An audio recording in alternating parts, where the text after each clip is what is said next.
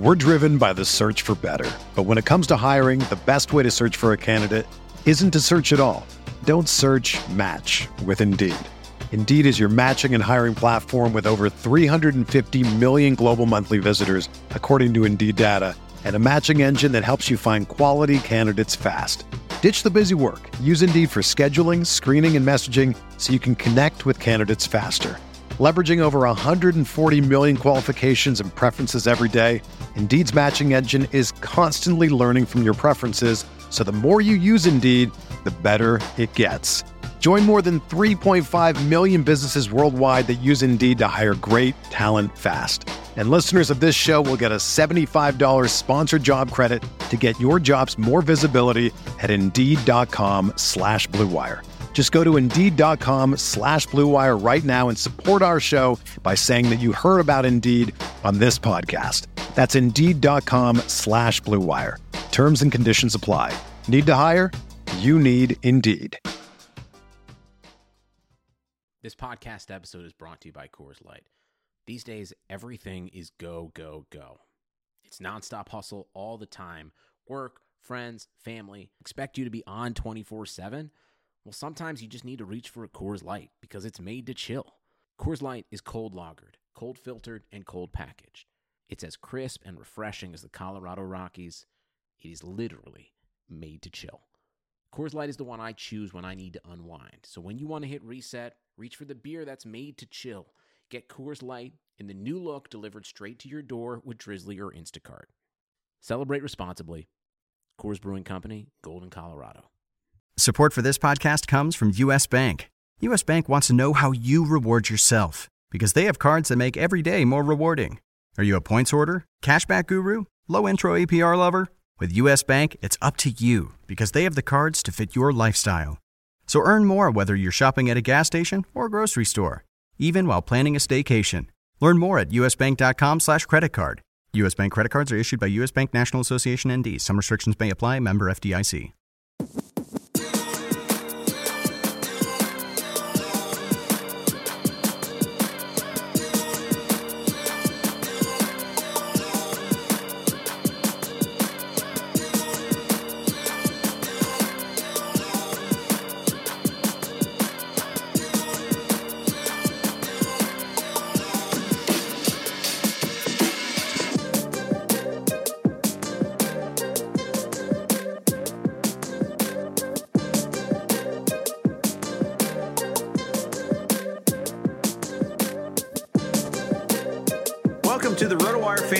Football Podcast, sponsored by the good folks at Yahoo DFS Fantasy Sports. Appropriately enough, my guest today is none other than Yahoo's own Brad Evans. Uh, saw Brad last week at the Sin City auction. Really fun time in Vegas. Brad, welcome to the pod. Thanks for having me on. I think my liver is still ordering tequilas at uh, one of the many bars that the Caesars Palace offers. So uh, I do appreciate your participation in the Sin City uh, auction. Uh, that's the rebranding of the Stopa League. It was an absolute blast, and man, did we have an incredible suite. They Yes, it was. We had a we had a two story suite, full kitchen. Uh, there was equipment in there. It was a bit dated, uh, but it felt like, yeah, I was Rain Man. You know, Yeah. it was incredible. I walked in and I was like, "What the what? This is this is way too nice for us here." Yahoo's paying well these days. Well, no, they gave us a sweet deal. Uh, it was an offer I could not refuse. Sure. And uh, we were all in there very comfortably, though. It got really fuzzy, a little hazy for me late in that draft because Behrens was pouring ridiculously generous tequilas in my cup throughout the entire, what, three, four hour process. And you put up a big fight, but you said, "Okay, I guess I'll have to comply, have a few." a generous host of the auction and auctioneer until Peter Schoenke came and rescued us a little bit towards the end. Yes. But, uh, thank you, Peter. Yes, we have a tradition of having boisterous auctioneers. It's been quite a fun time doing that. Yeah, no doubt. And he definitely came in. He was a superhero because at that point, I think people were sick and tired of my shenanigans. Uh, and I had devolved as a human being, uh, you know, again, about three hours into that exercise. Exactly. But you know what? Tequila does. What is your brand of choice of tequila, by the way? Well, it depends what you're looking for. Sure. Uh, you know, bang for the buck, I think the Herradura Ultra Añejo um, is one of the finest tequilas out there. It's about 55 to 60 bucks a bottle. I put it in my freezer. It's a clear tequila, but it is an añejo. So it's been aged uh, for at least 18 months. And the reason why it's clear is because it's aged in American white oak barrels, not the traditional brown oak barrels that most añejos are aged in. Interesting. So that's a really good one. Casamigos is really good. Um, and I had Clase Azul when I was in Cabo a couple of months ago with the wife, and that was a religious experience. Uh, if you can find it, it runs about 100, 120 bucks a bottle. Uh, the bottle in itself is a piece of artwork, uh, but the tequila inside of it is even better than the exterior. It is exquisite. You will never go back to any other tequila again once you have sipped the Clase Azul Reposado. All right. I, I have I have an uneasy relationship with tequila stems back from college, but really good tequila done properly, I can handle. So there you go. That's good. That's Yeah. a positive. There you go. Let's talk uh, news. Uh, you know, it's very lack of you know the news cycle is is what it is this year. This time of year when you're before training camp, you're it's a lot of speculative stuff, a lot of contract stuff, and so it's no surprise that the two big items right now are holdout situations. Uh, both running backs, Melvin Gordon and Zeke Elliott. I read your take on Melvin Gordon on Yahoo. I, I agree with you that you have to treat it seriously, but at the same time, I don't think this is Lev Bell. No, it most definitely is not Le'Veon Bell because there's no history of franchise tags tied to this situation, right? So here's the economics of what's going on in uh, Southern California with Melvin Gordon. He's uh, got one year left on his extended rookie deal because they picked up the option at $5.6 million. The Chargers have $10 million in cap space this year. So they could give him a handsome pay raise this summer, and then next year, if they want to sign him a long-term deal, which is what he's angling for, they have fifty million dollars in cap space. So the you know the Chargers are in a great position. I know a lot of people are out there that are you know beating the drum right now, probably screaming at their computer screens or their iPhones, listening to this podcast, saying running backs are replaceable. Don't pay them. But Gordon is a special guy. Uh, he's a you know true blue three down running back who's been highly efficient, RB eight or better in PPR leagues uh, the last three consecutive years. Yeah, he's had his nicks and scrapes. Uh, but as a major downgrade to the one two, not you know such a throttle of a punch, and Austin Ekeler and Justin Jackson, and not only that, but Philip Rivers, you know his window is closing in rapidly. You know, well into his thirties. The time is now. Like the next couple of Right. seasons, if the Chargers have any shot of making a Super Bowl, they need Melvin Gordon on the field. So I think they're going to get a deal done. Uh, I think it's going to happen within the first week or so of August. And I will say this, Jeff. If it does drag on, I would say every week of August that this extends, this holdout, I think Gordon drops a full round in a 12 team league. But if he's sitting there in round two, I think it's just too enticing of an opportunity to pass up. Yeah, I agree with you. And, and funny thing is, the news broke, I think, Wednesday last week. RotoWire did our Vegas drafts, uh, snake drafts on Tuesday, and I took Gordon at nine overall. I still probably would take him, or I, scratch it. I took him at 12 overall, actually, believe it or not. I would do it again. Um, I, I think I would take him, uh, you know, a couple of times.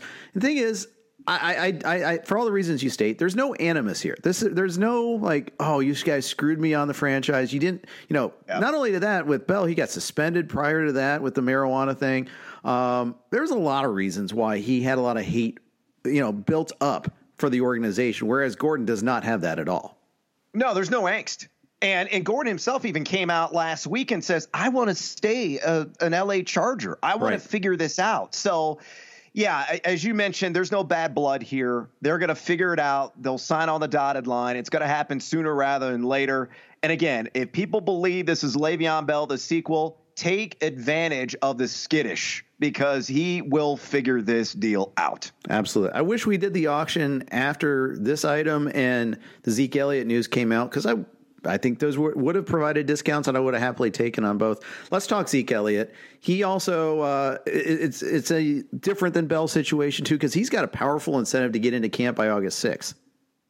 Yes, he most certainly does. And you know, this is a, a, situation that like if, if you have a stronger argument between the two, if you you know you parallel uh, Gordon's situation to Zeke's, who has more hand, who has more power? It's clearly Zeke Elliott.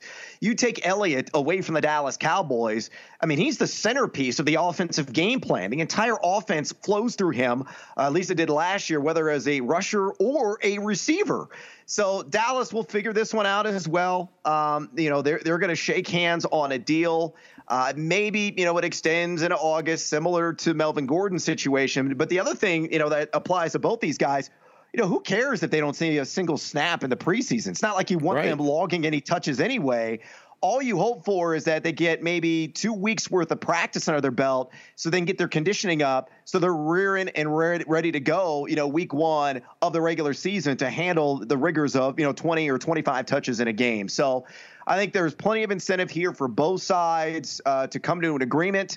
And much like gordon's situation i think this is going to happen sooner rather than later yeah, I think so too. I, I, really do. I'm not discounting at all on this one here. The funny thing about Zeke too is, uh, you know, a lot of people scrambled to get Darrell Henderson uh, because the Rams invested a good pick uh, and try to protect Gurley and his knee. You know, we know like you know Austin Ekeler is going to get taken in every draft. Justin Jackson, ball carrier, Northwestern, is going to get taken in a lot of drafts, not all of them, but who who knows the Cowboys uh, backups there? Who who's handcuffing Zeke Elliott? I don't see a whole lot of that, at least in early draft so far. Yeah, I think it was Pollard, uh, I believe, maybe right. the uh, the direct in line backup, uh, but against a long shot. And I am not an advocate of handcuffing at all. I think it's a, a waste of a roster space mm-hmm. Uh, where you could find some other upside elsewhere. That's why the LA Rams situation is such a dicey one because if you were willing to take the plunge, and I would strongly advise anybody uh, against doing this um, and investing in Todd Gurley in round two, you're going to have to, you know, pony up to get Darrell Henderson probably at a minimum round seven, maybe even round six to right. you know, assure yourself his services. And you're going to pass up on the likes of a Rashad Penny we're going to get into in a minute, or even a, uh, n- another round later, or Royce Freeman. You know, both these sophomore running backs, their profiles are on the rise. Both of them could be in 1A, 1B situations and run heavy offenses behind plus offensive lines. So, would you rather invest in the backup to, you know, I guess shore up the situation, make yourself feel better? And there's no guarantee that Henderson's even going to be the backup. It could be Malcolm Brown. So, I mean, there's just so much risk there. Uh, I would rather go with uh, a sure thing in a Penny or Freeman at that price point, or maybe go with a Tyler Boyd, for example, at receiver, maybe even a Calvin Ridley if he's available at that price in your draft, or an OJ Howard. Uh, I think it's just sheer silliness uh, to be handcuffing, uh, particularly with a high end running back like Gurley, knowing that you're going to have to pay a premium for his backup. Yeah, I think that's right. And I think you mentioned the critical factor price point. I have no problem getting a handcuff as your last guy uh, if it's if it's your last guy, it's a minimal price. You know, fourteenth round pick, dollar or two in the auction. You know, and granted, I, am biased because I did that a little bit. I got Matt Breida for two bucks, uh, but I, at the very end uh, to back up Tevin Coleman, I think that's a little bit of a different situation when the opportunity cost isn't that high. I like taking other people's handcuffs usually, though. Yeah, and I, I, think you, your point is fair with San Francisco. It was such a minimum investment, right? That you know, if you want to ride that out, uh, just kind of protect yourself, knowing that we had such an early draft and crazy stuff happens in the preseason. Uh, that's totally understandable. I, am just not an advocate of you know specifically the Ram situation sure. there, or or you get into like the Seattle situation or the Broncos situation uh, where you have uh, a disparity between the two running backs of like maybe two to three rounds. I would again advise against that. Diversify, diversify the portfolio sure. and go elsewhere. Yeah, and that's also why I'm going to discount Gurley. You know, he went for 24 in our auction. He was discounted because I don't want to have to chase you know that that backup situation. Let alone worry about okay, there's a timeshare. I mean, if the we, are not guaranteed that he's going to get his old usage back, we just don't no, know. No, no, you're not. And, and, there's so many red flags, you know, with uh, the knee management schedule that they have employed. The fact that Sean McVay came out in May and said, "Hey, we're going to go to more of a two running back set backfield this year."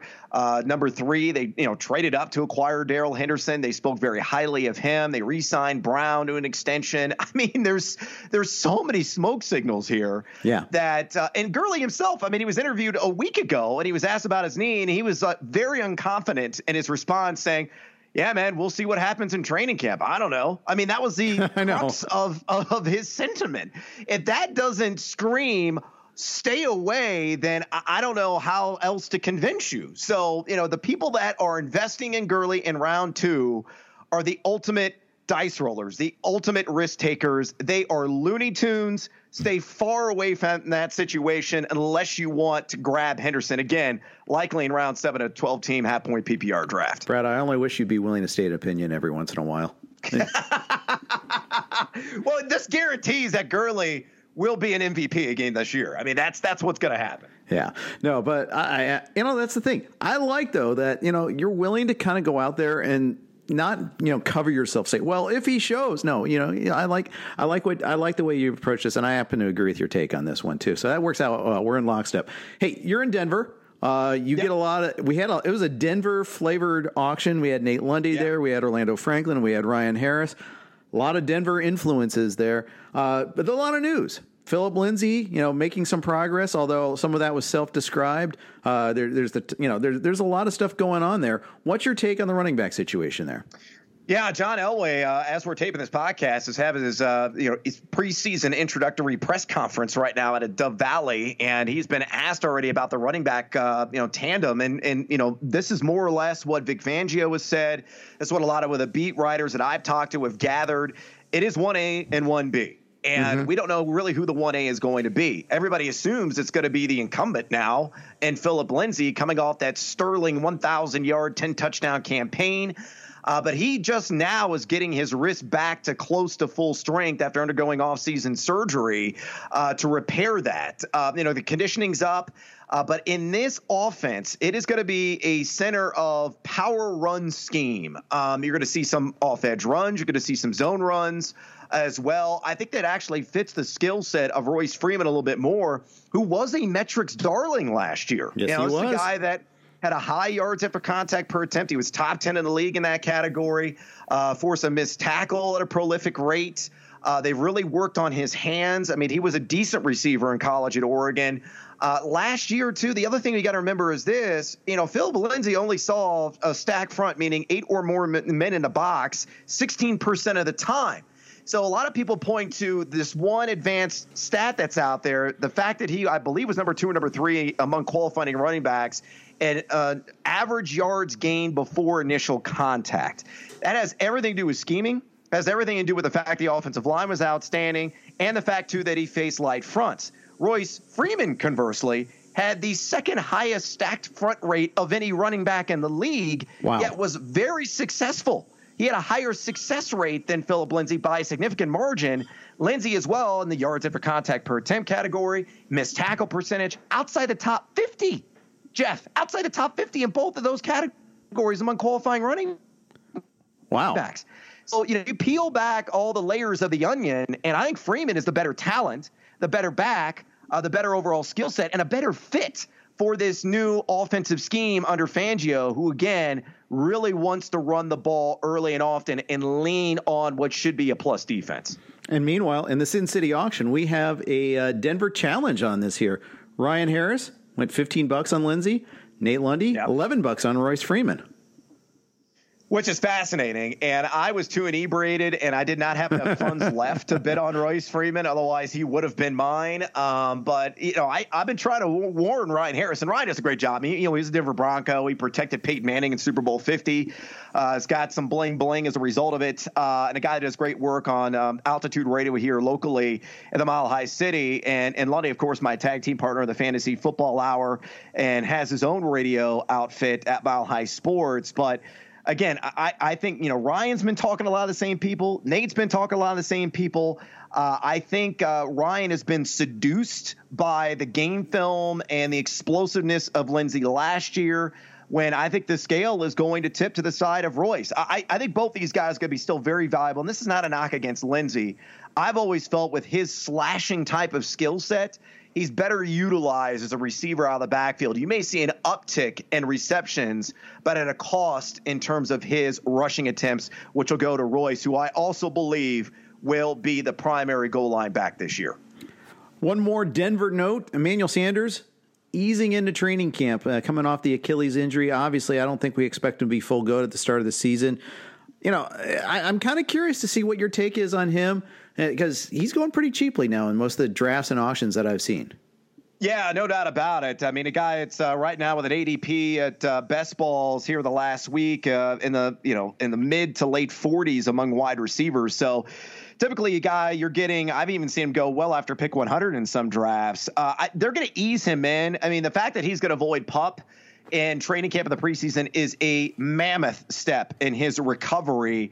Uh, I've seen some of the uh, film that's been out there, some of the uh, social media posts that he has, uh, you know, posted uh, through his various feeds. He's cutting, he's running, he looks uninhibited. So again, these are all pluses for Emmanuel Sanders. And look, DaeSean Hamilton, as much as we like him, and Courtland Sutton and his potential, they're only in their second year. Uh, they have no chemistry. Nobody does with Flacco. But I think Sanders will be able to build that up very quickly, assuming that he is going to be all systems go week one. I'm still reluctant to believe that is going to be the case. Uh, they're going to have the kid gloves on Sanders here, but I think those gloves could come off by, say, week three, week four.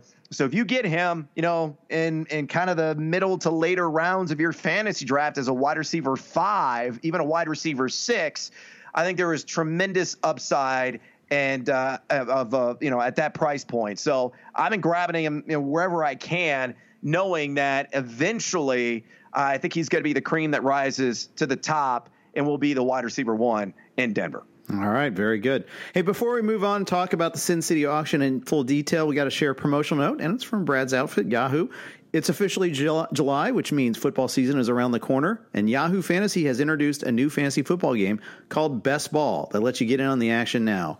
With Best Ball, you draft your favorite fantasy fo- your, fa- your fantasy football team, and that's it. You don't need to do a thing once you've drafted your team. Each week, the top scoring players at each position on your roster will automatically count towards your weekly score. Forget about the time commitment. No waiver wire, no trades, no adding or dropping players, no having to make those tough starter sit decisions. Focus on the best part of football, the draft. Tired of doing mock drafts for your fantasy team and having other players drop out early and not finish draft? Free best ball leagues give you the most accurate ADP or average draft position of players before the season starts. And that's exactly how I use best ball drafts. I, I don't do mock drafts, I do best balls. Can't get enough fantasy football but don't want to manage those teams all season? You can draft up to 50 best ball teams. Play for free or play for cash, but most importantly, getting to get get to drafting with Yahoo Fantasy Best Ball. Join the league today at sports.yahoo.com/bestball. Also coming soon to the Yahoo Fantasy app. Brad, have you uh, used up your 50 yet? Yes, I have. Uh, I'm really excited with our best ball product, actually. Um, you know, kind of introducing that. We're going to have some private leagues coming down the pipe here pretty soon. Uh, really stoked about that as well. Uh, but man, I have participated, it seems like, in a gazillion mock drafts and best ball drafts. And you're 100% right. The best way to mock draft is throwing a little skin in the game with a best ball and letting it ride. Yeah. I think people are more engaged. Uh, I think people are going to draft more, you know, smartly as a result of it. Uh, so you know, I'm a strong advocate for best ball being your form of mock drafting. Yeah, uh, lo- love it, and uh, it's, it's, I'm glad it's a whole a trend that's taken hold in our industry. It's uh, for, definitely for the best. Okay, so we did our stupid early Vegas Sin City auction draft last Monday. Uh, it was a prelude to the RotoWire trip as it worked out for me. Uh, you know, it's basically carrying on the tradition. Started with the Stopa 10K auction. Love the format. Love the uh, two tight ends, super flex, and a flex, and three wide receivers. Uh, no kickers is an introduction. That that's a that's a brand thing for you. Um, and it is a lot of fun. 14 teams. I always find these auctions be uh, interesting and a little tricky because the time, the depth, um, and and the format. It's different. It gets me out of the mode of my standard snake draft mentality, and I think there's a lot of strategy elements to add. Yeah, there's no question about that, especially with the superflex, uh, you know, quality to this draft and three wide receiver starters along with the two running backs as well. And you know, what's pivotal here is you got to have two starting quarterbacks and really need a third to stash later on that may have a little bit of upside. What I found fascinating, and it's all about timing and when players get thrown out. And Andy Behrens is the Antichrist when it comes to throwing out players. You know, he flat out told me before the draft, he goes, your three pet players are going to be my first three throwouts of in this draft. And I'm like, God, you're such a jerk. But you're You so really shy about letting people know who your pet players are, Brad. Who? How can we well, find that's out? the problem is, I wear it on my sleeve, and it, it's to my own detriment. So, of course, the first player he threw out was Kyler Murray. Right. Now, what I found interesting in the twist in all of this is that the player uh, or the person that I was drafting against for Kyler's services, not only than Andy Behrens. Uh, so, you know, Behrens and I were going back and forth ping ponging, and eventually I'm like, you know what? I'm just going to let him eat this. It, it was too much. He went for $25 in this draft. Uh, granted, I have Kyler Murray ranked as my QB five, uh, so I'm very aggressive on him. I think it's going to be a similar output what he achieves this year to what RG3 did in his rookie campaign with Washington a few years back. Uh, but I I just couldn't go, you know, that deep that early uh, in terms of my budgeting. And then the second player, of course, he threw out is another player he and I are both enamored with, and that's David Montgomery. Yes. Now that one, I would not, I, I couldn't let the fish off the hook. Uh, there was no way in hell I was going to let him slip. You guys could have bid me up to 30 and I still would have gone all in. Uh, I'm head over heels in love with this kid. Uh, you know, what he has done in terms of his skill set behind a shoddy uh, pair of offensive lines the last two years at Iowa State. He's the only running back in the pro football focus era to go over 100 missed tackles in a single season. And he did it not only once, but twice. He's got the shimmy, he's got the shake. Uh, he made that first defender miss right around 42% of his attempts last year. And he enters into a great situation where, you know, I think the Kareem Hunt com- uh, comparisons are fair. Uh, I think Matt Nagy really wants to lean on one running back. You know, Tarik Cohen is more or less Tyreek Hill light and how he's going to be deployed and utilized, you know, dispersed all over the field. But Montgomery can do everything. And I know there's some draft nicks out there like, oh, but look at his athletic profile. The guy's a snail. Just watch the film. Just watch the film. He has such a, a unique uh, elusiveness to him so slippery that I think he's going to slide into the 270 touches that Jordan Howard accumulated last year. So I was willing to go again all in on him. I got him for $25 as my RB2 to pair with Melvin Gordon, who I got at 44. So I was pretty pleased with that backfield. And interestingly, uh, uh, interestingly as well, Tyreek Hill. Um, so I, I can't remember who threw the him out. It might have been Dalton Del Don. I think he started three dollars. Remember, I jumped him to fifteen Yep. and, and then it was crickets. And I was a bit shocked by that, uh, but it's looking pretty damn good now because we did not have the full audio tape. Remember, Right. Jeff? That's right. It had been released. It was released the very next day uh, at that time during the draft. So you know he could be exonerated. I, I think he is uh, get a, get off you know free of any suspension. Uh, that's you know wait and see mode right now. But uh, if Tyreek Hill even misses a couple of games, fifteen dollars is an absolute steal. Yeah, and I think because you jumped him to 15. If you had started, you jumped to like seven or eight, it would have bid up to 15 anyhow. I think, but because Well, Lucas, you might have Lucas saved two. Hoover. Go ahead. Sorry to interject, but Lucas Hoover, in, in fact, uh, who was sitting right next to uh, Thornberry and you guy and you as well, all the RotoWire crew kind of uh, congregate in the same area of the couch. Uh, Hoover said uh, 14 was my max, so that was a hell of a bid. Yeah. Just- it- pure luck, pure luck going to 15. But jumping is the way to go. I mean, I like Yeah. jumping because you get deals that way. You get people get shocked and awed sometimes. They're not ready. I, I love jumping. On, my, my favorite thing to do in auctions is, first of all, be involved in every player. Because you never know when you something stops and you get that deal, that bargain. Uh, It's especially true in baseball when we get have so many players we're going through, right? Uh, but almost, all the time, I like being active, being involved. I think you get a better feel for the auction. You get a better feel for what the relative prices are. And you get a better idea about you know, and you just you're there, you're engaged all the time, and you jump these guys like that. All of a sudden, you you got to get you get your, those freezes like that. And I you did that very effectively. Well, and I want to commend you as well because you had a couple of steals, uh, in particular Evan Engram. Again, in a two Yeah. tight end league at twelve dollars, same price as Eric Ebron, a dollar less than what Jared Cook went for. That's highway robbery, in my opinion. I like Tevin Coleman at nineteen. I think he's going to spearhead this uh, shared backfield in San Francisco. Matt Breida and Jerick McKinnon would get injured in a pillow fight. Uh, so the you know the odds of those guys remaining healthy slim to none. And of course Coleman very familiar with the system under Kyle Shanahan, Right. in which he had a top twenty campaign a couple of years back in Atlanta. Uh, and then Kenyan Drake at sixteen. You know, I think Kenyan Drake. Um, I think you're going to have a nice, tidy ROI at that price point. The Dolphins are down twenty nothing in every game right now. Right. And and Drake is superior than Kalen Ballage. Now, I, this was this was a true moment of my non-existent sobriety. The fact that I threw out Ballage for a dollar, I wanted nothing to do with him, and I ended up getting him for a dollar because I I don't like him. I think guy's a stiff. He's wooden. He doesn't make that first defender miss. I was just going to say, he just got knocked down as soon as you mentioned his name. He oh, fell. 100%. Yeah. I mean, a soft, gentle breeze coming off the uh, coast uh, will, yeah, definitely, you know, put him on his fanny. So I think Kenyan Drake is a guy that's uh, got tremendous amount of upside, particularly league that, you know, scores for half point PPR. He's going to catch 55, 60, maybe 65 balls. And with a new coaching regime, hopefully, they're going to finally utilize him to his fullest capacity. What we saw a couple of years ago over the second half of the season, in which you know he was essentially an RB one. You know, it's funny. I, I, mentioned I wrote I wrote up a blog just posted about an hour ago up on RotoWire. You guys can check it out. I link to the the whole draft and I talk about my team because I talk about myself, of course. Uh, but Drake was the only guy I came in targeting. Only guy that I really said I'm going to walk away with him because I I like the price where he's going everywhere else. I think there's a lot of people like, oh Drake, I can't let him kill me again. Oh the Dolphins suck. I had a spirited argument with my co-host Joe Bartel on that Sirius XM today about Drake. Uh, he he's taking the don't. I'm definitely taking. Uh, I'm, I'm, putting odds on the pass line with him. I, I really think that uh, I'm going to get really good value out of that price. Sixteen dollars. I, I I would have paid up to about 20, 23, I think, on him. I, just like you were saying earlier about David Montgomery, you would have gone $5 more. I would have done the same for Drake.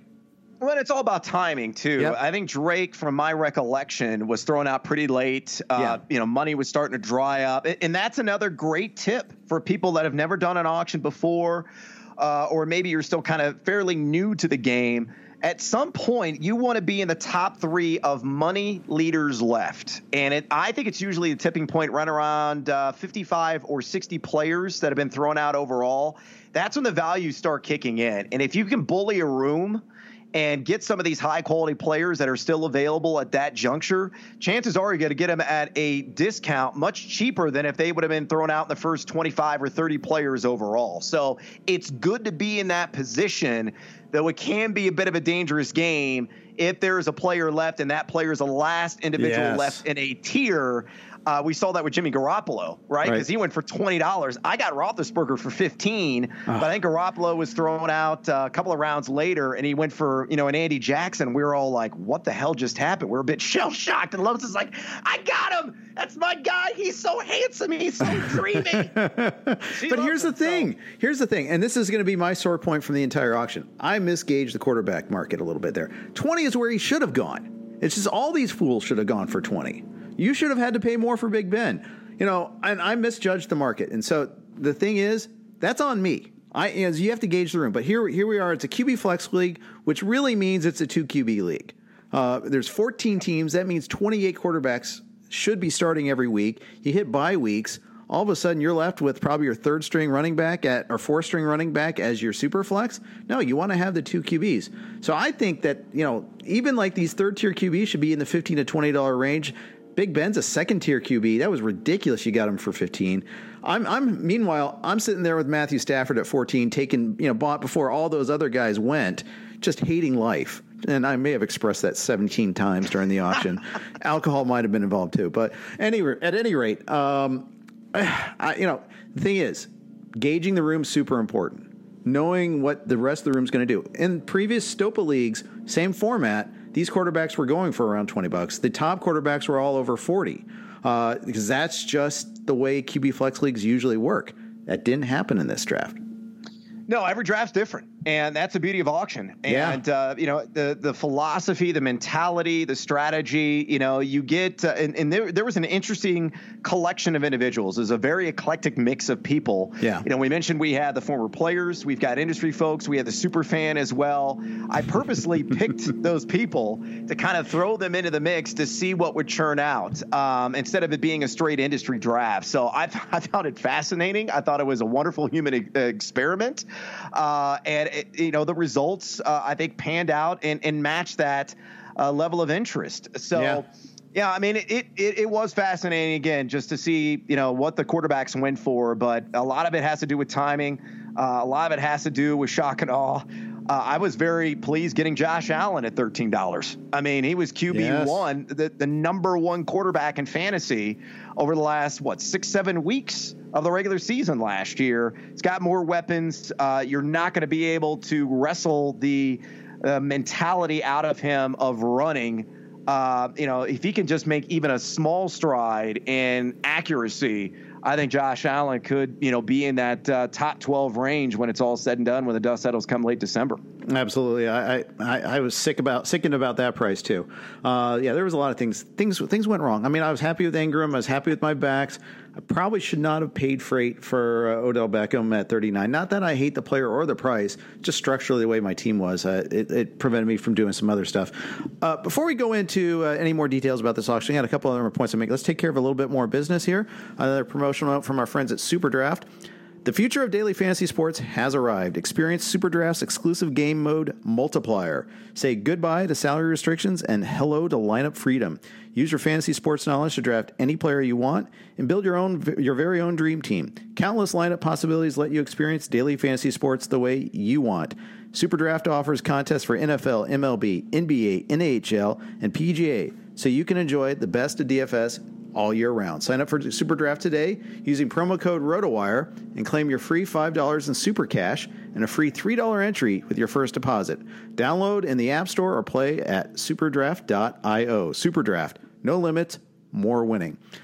Brad, you mentioned uh, in the auction uh, that you know the, there it does pay to wait often, and I think it does matter in the the mix of your league. Dalton Del Don, your colleague, did the extreme approach on waiting. He didn't buy a player through like the first five or six orbits through the nomination order. uh, the the thing that and he, I, I, like what he did. I like how he put the team he put together. But you can run into a problem with that sometimes, in that there can you can run out of inventory. You mentioned the tiers issue, but there also can be just sometimes you just lose track of where the spending is and in an expert league, I think sometimes the very first couple guys out of the shoot can be the best deal too. Kind of depends on where you're at.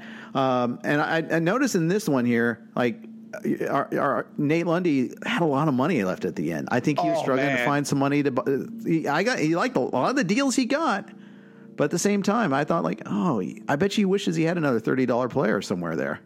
Yeah, James Koh. I mean, he left uh, eight dollars on the table. Yeah. I mean, it's kind of insane. And those two were sitting next to each other, which right. I found fascinating. This is a classic quintessential Lundy move by the way. Okay. I have been in several auction drafts with him over the years. He's actually in one of my local leagues that I have a bunch of fantasy writers. Uh, the ladies from her fantasy football, Brandon Mary right. Lee's sisters. Uh, they're uh, they're Denverans. Uh, they live in or Denverites, whatever you want to call us. Uh, so they live around uh, the corner, and they always are in this draft. And we have, we've got neighbors, we got former NFL players, we've got other media folks. Paul Klee, who does tremendous work for the Colorado Gazette, covering various you know Denver sports. Uh, and Lundy always waits. Yeah. Always waits. And so I knew exactly he would, you know, make this move. I was shocked that James waited as long as he did.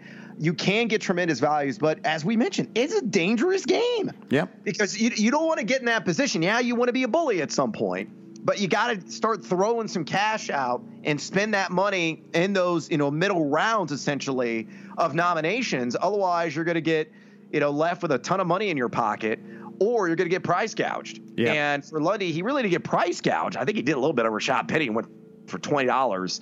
Uh, who he's got in his flex. Uh, but he, you know, his second quarterback is Nick Foles at four dollars, and then he's got Marcus Mariota at six. His first quarterback is Mitchell Trubisky. He got at twelve, which I thought was a really good value as well. All those are sick and stupid values. Yep, uh, yeah, I, I, agree. I mean, the thing is, I like having three quarterbacks in this league. So I, I really like having that because then you, you know bye weeks you're covered. I feel like you have a lot of trade currency. Of course, my third is Eli, so we'll see how much currency that has. And by week four, he could be out of a job. Uh, but we'll we'll see about that. But uh, yeah, the thing is, you do have the money left on the table problem, and you, then you have like the whipsaw problem where you got two or three guys that have have all waited and they're all competing against the same guys in the middle. So you know this any strategy works best alone or with like one other person. Otherwise, you kind of run into that same sort of problem. So, kind of interesting to see that. Uh, the other thing I want to talk about was tight ends. We do it, we're a two tight end league, which should mean there's a, quite a bit of inflation in this league. Yeah, and there really wasn't. Uh, you know, I, with your elite tier guys, so you know your Travis Kelce's, your George Kittle's, your Zach Ertz. Kittle went for 27. Uh, Ertz went for 26, and I'm looking up Kelce. 37. Right 37. Holy cannoli. I mean, that's what you're going to have. You're to have to pay out your Yang to get a guy like Kelce in this kind of format. I, I don't adhere to that kind of strategy. Mm-hmm. Uh, I tend to look at guys that are in the third or fourth tier. I really want Vance McDonald, uh, but I re- remember when he got tossed, I just didn't have the funds uh, to bid up for his services. I had Austin Hooper, who apparently is getting all kinds of hype unnecessarily. So you know you have entered the coach speak season when Austin Hooper right now is placed on a pedestal by Dan Quinn, saying, "Oh, we're going to take his game to the next level." But you know, I got him for ten dollars. I'm fine with that. Uh, Dallas Goedert, I got it for five. I'm all right with that as my second tight end. Uh, interestingly, uh, somebody got Gronk. I don't remember this um, again because I had too many beverages for a buck, and now we're hearing reports huh. um, from Pro Football Talk uh, that there's a 40% chance he could return. And I, I, would say the odds are a little bit better than that. I think really. Once, yeah, I think once training camp gets going um, and and Gronk starts seeing you know his teammates on the field, he's feeling fine physically. Yeah, he's dropped some lbs, but I think that is going to really pull him. And I would not be surprised he has a Godfather moment and gets sucked back in. So uh, I don't be shocked if Gronk sees the field at some point this year. I, I, I would say, you know, maybe it's closer to 50 50 uh, that he will see a or log a single snap for the New England Patriots sometime this season. So Who, has got a better chance of playing, Gronk or Josh Gordon? Uh, probably Gordon. Uh, I think Gordon's going to get cleared eventually. Um, will I be seduced yet again? Absolutely. Um, I'm not going to mince words about that. I can't quit him, man. He's an old flame that just continues, like you know, get a call at one in the morning. Hey, come on over. That's Josh Gordon. I'm I'm hopping in the car right. immediately. You know, it's going to happen. A little mouthwash, a little extra deodorant. I, am knocking on the door. So uh, I think Gordon will get cleared uh, at some point. I think he will return. And uh, I've been stashing him everywhere in best balls. Uh, this league, I didn't get him. Loza got him for a buck. Uh, I wish I would have remembered him at that point. Mm-hmm. Uh, but See also tequila. Yeah. Yes, correct. Uh, again, it's it's it's a dangerous game when you're playing with the Mexican love juice. Uh, but for Gordon, I, I, he's a guy that could instantly step back in. He's familiar with the system. I could see him getting, you know, 22, 23% of the target share uh, if he does return to action. Because who else does New England have outside of Julian Edelman? Uh, N'Keal Harry, work in progress. He got owned by Stephon Gilmore. And granted, Gilmore's one of the best cover corners in the league mm-hmm. uh, in mandatory minicamp uh, back in June. But, you know, he's got a hill to climb to be serviceable in this league. I guess Phillip Dorsett is there. I, I mean, Gordon's got to step in immediately to a sizable workload. So he's somebody, again, worth a stab in the you know beer fuzzy hours of your fantasy draft. Just reminds me of everyone you know for three years on out uh, picking up Calvin Johnson after he retired, and I don't know. I, I, I, see Barry Sanders, same thing. You know, we got another lion out there that's going to retire that we're going to kill, but probably not. You know, no one did that with Perriman, but uh, so we'll, we'll see. Uh, but yeah, I, I, I, did find that interesting. And then looking at the tight ends and the prices they went, you know, it, it was I wanted to get one of those mid tier guys. I got Engram, like you mentioned. I was pretty happy with that, and I was just going to fill a, a buck guy afterward from the other one.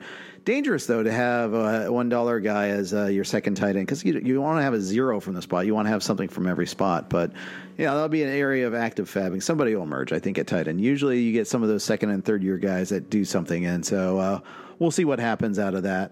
Um, well, talk, yeah, there, there, are a lot of people out there like Darren Waller, for example, yeah. or Matt LaCosse. If Gronk doesn't come out of retirement in New England, uh, mm-hmm. Josh Oliver in Jacksonville, I think has got a ton of upside. Yeah, I, I, think the tight end position, although we say this every year, it looks deep.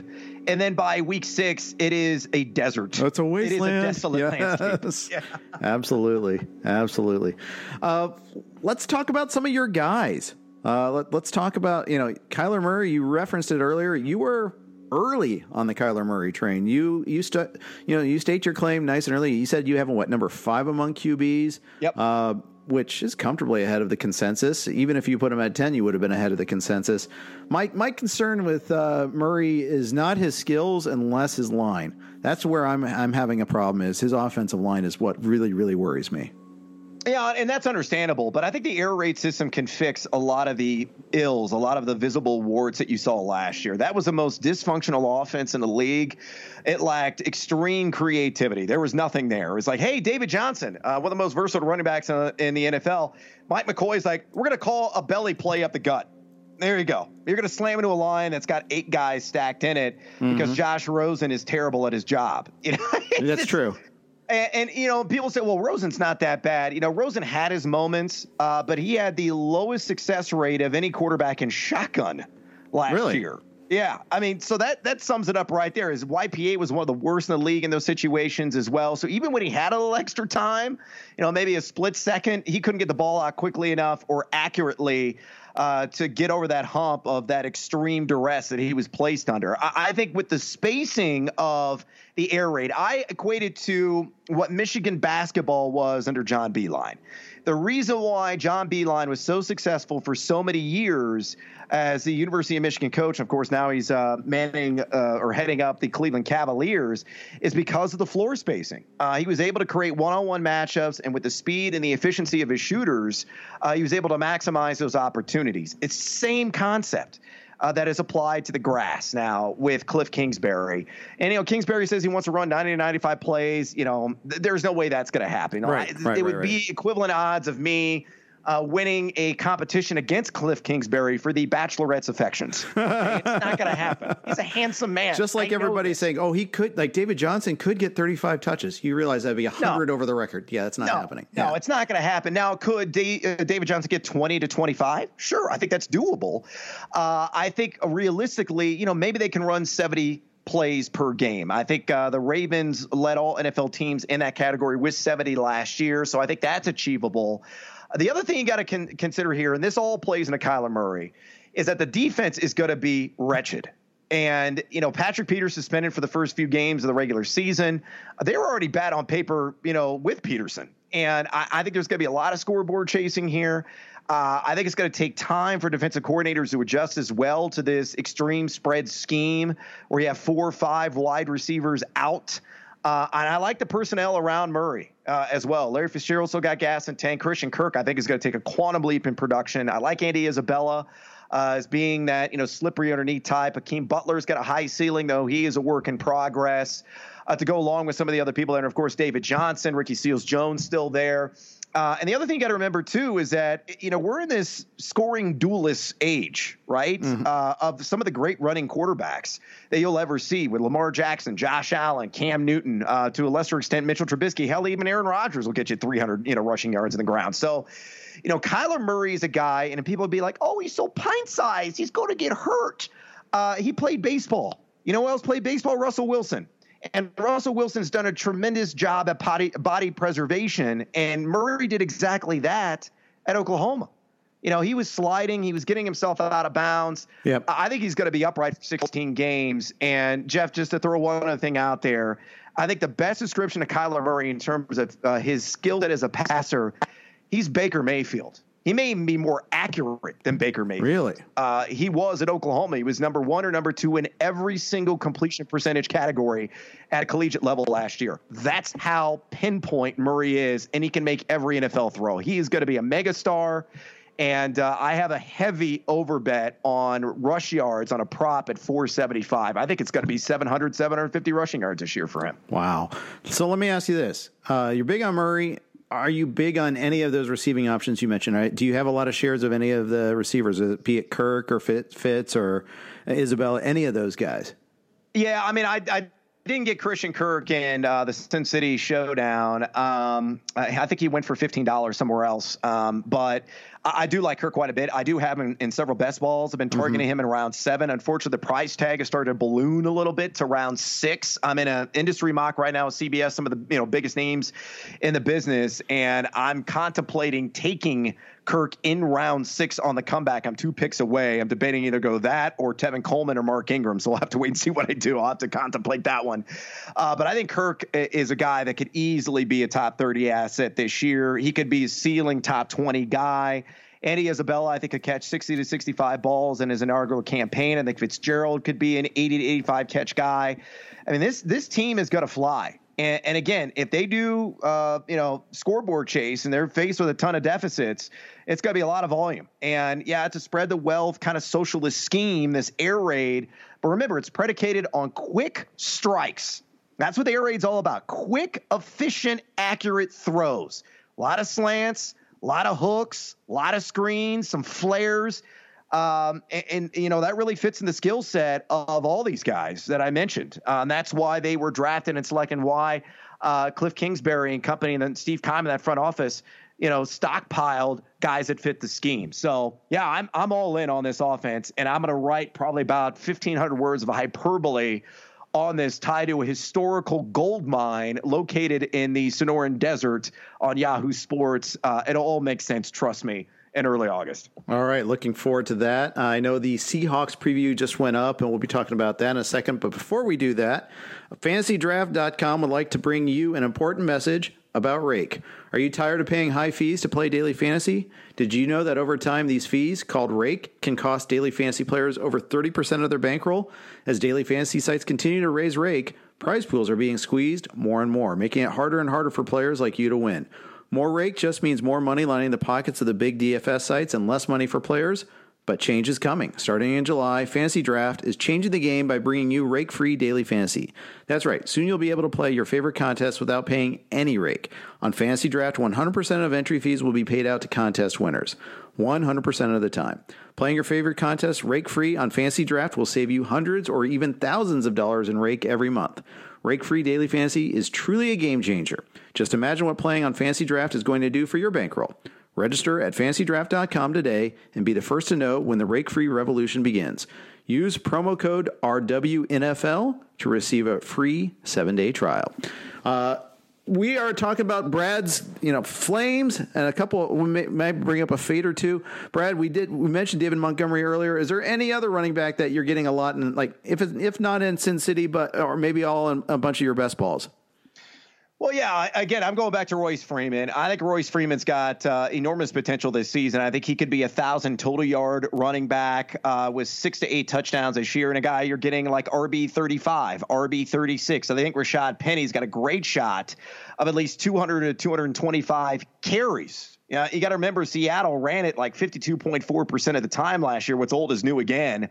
Uh, that's an offense Red Grange could love and they're going to be, you know, a one-two punch him and Chris Carson. Chris Carson, not exactly the picture of perfect health. Uh, he already had a knee scope this off season. Mm-hmm. I mean, he's been injury plagued going back to his days in high school. Uh, missed time at Oklahoma State. You know, missed time last year. I think Penny could really take that step forward. A guy that's trimmed, uh, you know, a few pounds.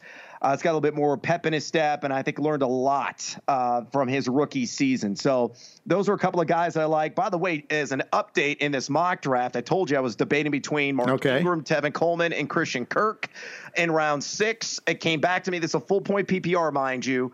Uh, Dave Richard made it easy for me because he took Ingram. Scott Fish went Darrell Henderson, so it came down between Kirk and Coleman for me, and I went Kirk All as right. my wide receiver four. So assuming that would be a flex position. Still a lot of good running backs, including the aforementioned Freeman and Penny uh, left on the board along with Coleman. I'm hoping one of those will be available to me uh, when it comes back around in uh, round seven. So. Yeah, those. I mean, those are some consistent guys. I like Damien Williams a ton. Love uh, Damien Williams price this year. tag is. Yeah, the problem is it's starting to skyrocket a little bit. Uh, it is interesting. In this mock exercise, he fell around three. Chris Harris got him, and I, I was astonished. I couldn't believe he was still there. And this is like like five, six picks into round three. He was still there. Uh, I have steadily seen Damien Williams go in the middle portion of round two of some drafts, even ahead of you know a Dalvin Cook or Nick Chubb. Uh, I prefer Chubb and Cook just a little bit more, but I I'm all in on Damien Williams. I'm all in on Marlon Mack as well in Indianapolis. You know, those are guys. I just like round three. I like Aaron Jones. I think there's some just some great backs there. Tremendous, yeah, value. So if you go wide receiver, wide receiver to start, And I'm getting pigeonholed in a pick number nine overall. It seems like in every other draft I'm in. Yeah. I'm going Davante Adams and then my choice of Michael Thomas, OBJ, Juju Smith Schuster on the comeback. And then round three, I'm satisfied with a Damien Williams, Marlon Mack, or an Aaron Jones as my RB1. So I'm in the upper bound of Damien Williams. I'm taking him early to mid second. Uh, but that's because I feel like Andy Reid has done everything except explicitly say he's getting 300 touches. I mean, the guy has said he's going to be our lead back. He's going to be our starter. He's going to be the, you know, he's going to be the guy. And we know that he, how Andy Reid treats his running backs too, that he likes yep. to have a single back. And we, moreover, we've seen production from Damien Williams last year. When he's had the keys to the car, he's driven quite well. Jeff, I'll just throw this out there too, because hold on to something if you're not familiar with this stat. If you extrapolate what Damien Williams did over six games last year, including the postseason, he would have finished with 1,605 total yards and 26 total touchdowns. Is that something 26? you'd be interested in? Yeah. Is that Priest Holmes the sequel? Are yeah. you kidding me? And I know you can make the fresh legs argument that he had fresh legs and nobody else did. Uh, but I, I, I think it's just more he has ability and that offense is so potent. You just want that there. I mean, I, am fully convinced. I'm all aboard on the Damien Williams train. Uh, we had enough of this nonsense of Carlos Hyde too, real quick. Enough of the nonsense with Hyde. Did you see him last year? He is a baked potato. He's cooked. He's done. If there's anybody that's interesting in this backfield other than Damien Williams and maybe Darwin Thompson, then we have to see what he can do in the preseason. Yeah. I got, uh, so the RotoWire Vegas League we did the day after the auction, uh, 14 team league. I was stuck in the 12 spot because that's where, I mean, either 12 or 9 this year so far as well. I took him at 2.3. I, without any regrets. 17 overall. I I was happy to take him. Our, our, our draft was it's standard scoring, so running backs were crazy early. It was 10 out of the first 11 were running backs. So I went Davante Adams, Damien Williams. I'm ha- happy, very happy. I can see the case for Chubb over him. I can see the case for Cook. But those are two guys I also want, and I also want Aaron Jones. I'm with you on all four of those guys. Yep. I yep. I like them all. Uh, Tom Kessenich keeps beating the Aaron Jones drum, saying it's a mistake to let him go to the mid third. It's just there's just a lot of running backs. I think that's why.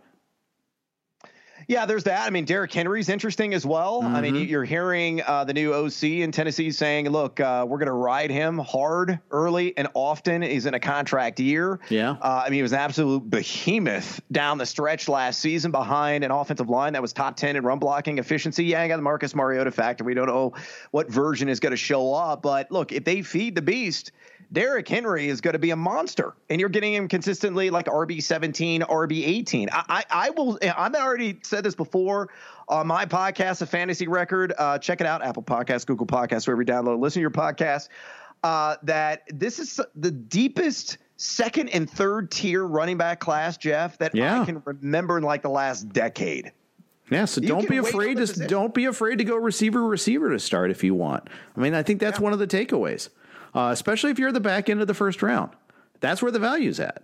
Uh, yeah, and if you if you want to chase a Travis Kelce, if you or a George Kittle or a Zach Ertz, yeah, that's true. Plenty of running backs, plenty yeah. of running backs to choose from. Yep, that's right. That's absolutely right. A uh, couple other notes. Uh, we'll let you go here. A uh, lot, lot, of other guys. I, I, give me two fades, two guys that you're just not paying the sticker price for. Well, obviously Todd Gurley, and, yeah. and for the, all the reasons I mentioned before, right. you are. I mean, you need to be in a straight jacket if you're drafting him. You know, anywhere in round two, maybe in round three, if you want to roll the dice. Be my guest, go for it. But mm-hmm. I want nothing, nothing to do with Todd Gurley. Darius Guice, another player I'm staying very far away from. Uh, you know, he had complications from the ACL surgery with all the infections. He had to have like five surgeries to clean that up. Now he had to overcompensate physically in his uh, recuperation, and he's dealing with a hamstring injury as a result of it. Yeah. Adrian Peterson may be the top guy, or Chris Thompson, who we always forget about, but plays a significant role in Washington. Uh, those two guys, uh, I think, are going to have you know maybe more value than Darius Guice this year, who I just cannot trust his services uh, overall. Uh, you know, you look at uh, some of the other positions that are out there. You know, quarterback uh, Patrick Mahomes is not going to duplicate what he did last year. As good as he is, 50 passing touchdowns, and there's somebody that's listening to this podcast right now and in their local league thinking, "Oh, I can't wait until I get Pat." Mahomes and and they think they you know pulled wool over the eyes of everybody in their league. Right. Uh, don't pay for the career year, man. You know, in Caesars right now, you can bet on Mahomes over under passing touchdowns. You, you want to guess what that line is, Jeff? Passing touchdowns. I'll say it's like 33. Close, 35 and a half. Okay. So you think about that, put it in perspective, right? He threw 50 touchdown passes last Right. year. People are like, oh, you know, uh, minus 190. I don't care. I'll pay the juice. Uh, I'm taking the over all day long on that, you know, and twice on Sundays. Uh, it's a trap, man. Admiral Ackbar is, you know, screaming, it's a trap. nice. So it's you know I, I'm just I, I don't buy that Mahomes is going to be able to replicate the you know consecutive years as the king of the quarterback position, and you have to pay a premium for him now. So I think there's a lot of bust potential based on price point for Mahomes when you get an Andrew Luck like three, four, five rounds later. Yeah, it just doesn't make any sense to me. Uh, so you know those are some names, some uh, big uh, players out there that I, I will not invest in. Uh, James Conner, I'm growing a little bit more skittish on. Same. Uh, but you know, again, everybody has a, a price, and and if they fall far enough or they go cheap enough at an auction, I'm more than willing to invest. But uh, those are just a few that immediately come to mind. All right, very good. All right, we'll finish with a non-substantive question. I'm asking all my guests in baseball and football pods this week. Uh, travel question. You know, I, I like to know what people are traveling. It was inspired by uh, Tim Heaney coming back from his vacation. We're talking about the, the states he's been to. I've been to 43 states with an asterisk. I, I think I've been to Mississippi, but I can't confirm it. Uh, but I'll, it's going to be moot next. Do you want to? Well, I want to be to every state, but yeah, we, Okay, we went to a family vacation on the Tennessee Mississippi border. We visited a Civil War battlefield. And I swear I saw a sign that we crossed the Mississippi state line. However, I cannot remember the name of the the place we stayed or the battlefield that we visited, so it doesn't really count. But I have a niece that attends Ole Miss. We're going to go to her graduation, so it'll be all good in the Oh, spring. cool. But uh, I'd like to know where how, where have- where's everybody been? How many places? How many states have you been to, and where do you want to go to next? I probably covered about half of the union. Uh, I want to go to Alaska. Uh, that's a place that I want to check out. Sure. Uh, I mean, hell, it was like 90 degrees in Anchorage a couple of weeks ago. There may not be anything left of Alaska by the time I get there.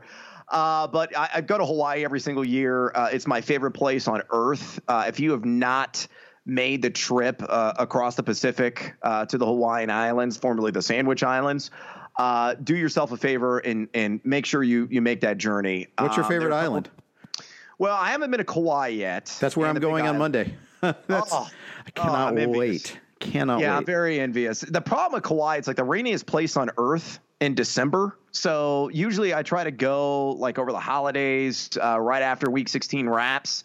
So it's not the greatest place to travel to. Uh, but Maui, Lanai, um, you know, I've been to Oahu several times. Uh, but I, you know, I need to check out a few more islands. So, you know, my family, I got to keep the kids busy. So that's where we usually go to Oahu. Uh, Yeah. And if you go to Hawaii, make sure you go to Waikiki Beach. Uh, I, I think it's the perfect place on earth. It can be a little crowded at times, but the wave action is absolutely ideal. Duke's, which is in the Outrigger Hotel right behind it, best fish sandwich in the world. And and then if you go next door to the Pink Building, the Pink Hotel, the Royal Hawaiian, uh, it is a historic uh, landmark. That's where the original Mai Tai was created Ah, and you cannot find another Mai Tai like it anywhere on the planet. I will challenge anyone. It is perfect and true story, Jeff. Last year, uh, the Bears playoff game. You know, I'm a huge Bears fan. Uh, my my family and I were in Oahu, and we had decided. My wife had booked, you know, months in advance this whale watching trip. Never do a whale watching trip. It's Okay. the biggest waste of time in your entire life. So we were on this boat for like two hours. Thanks to my Yahoo Sports app, I was able to stream the Bears game. Um, you know, of course, the the missed field goal by Cody Parkey. Uh, and you know, we we get off, and you know, the, the moments building up, and, and and Parkey's trotting on the field, and we're driving to this hotel. And I told my son, run in. I'm going to give the keys to the valet. He'll take care of it. And, and tell me what's going on. And then I just got this sick, just sick feeling in my stomach. And I walk in, and my 10 year old comes up and goes, Daddy missed it. I'm like, I already knew. Yeah. have to tell me. and, and, and I said, You know what? I'm not going to drag this down on this day. I'm in paradise. So I walked down to the beach, cleansed my soul and the healing powers of Waikiki, and then had a Mai Tai or three at the Royal Hawaiian behind me, and it was a good day. So it's a you go. good day. It's a good day. Outstanding. Very good. Hey, Brad, this is fun. Thank you so much for jumping on with us. And uh, what's coming up next? I know I saw the Seahawks preview is up on the site now on Yahoo. What's what's the next thing you're working on? Uh, I got Arizona uh, preview on Friday, uh, and then our preview uh, series wraps up next week with the LA Rams and San Francisco 49ers. Uh, of course, Fantasy Football Live is going to be back. Season 14, Jeff. Wow. We've been doing 14 years, and I have a Cal Ripken streak, knock on wood. I have not missed a single show over that uh, time period, and we are going on the road. I have caught wind of that. I will tell you the destination once awesome. everything is finalized for week one. Uh, it's going to be Party Central, so check that out. The Fantasy Football Hour, my nationally syndicated uh, television show, which is going to be available in about 110 million households. Uh, this season uh, across regional sports networks. We're going to be back August 22nd. So check your local listing for time and channel on that. Fantasy Record podcast I mentioned as well. Uh, and of course, follow me on Twitter at Yahoo Noise. Come harass me. I'm always uh, engaged with the trolls and feeding them steaks. They're delicious and they're wonderful little people. Excellent. Have a troll, as Liz likes to say, he has a troll skin suit that he wears and all that. You guys bring it out. uh, but love it, love it. Brad, Brad, awesome stuff. Great talking to you. Talk to you again soon. Muchas gracias, amigo. That's Brad Evans on the RotoWire Fantasy Pod, Fantasy Football Podcast. Tune in tomorrow as we have our latest pod. Thank you again for listening. The headlines remind us daily the world is a dangerous place. The elites in charge say everything's fine, stop noticing. But you know better. And your gut knows that time is short to prepare for a world that is four missed meals away from chaos. My Patriot Supply has helped over 3 million families become more self reliant and is the company Americans trust to prepare. Go to mypatriotsupply.com and secure their best selling three month emergency food kits. Each contain delicious breakfasts, lunches, and dinners, averaging over 2,000 calories per day. Secure at least one food kit for each family member. For a limited time, save $200 plus get free shipping on all their Ready Hour three month emergency food kits. You're not ready if it's not Ready Hour Foods. My Patriot Supply also has solar power generators, water filtration units, biomass stoves, heirloom seeds, and critical survival gear. Shop mypatriotsupply.com today. mypatriotsupply.com.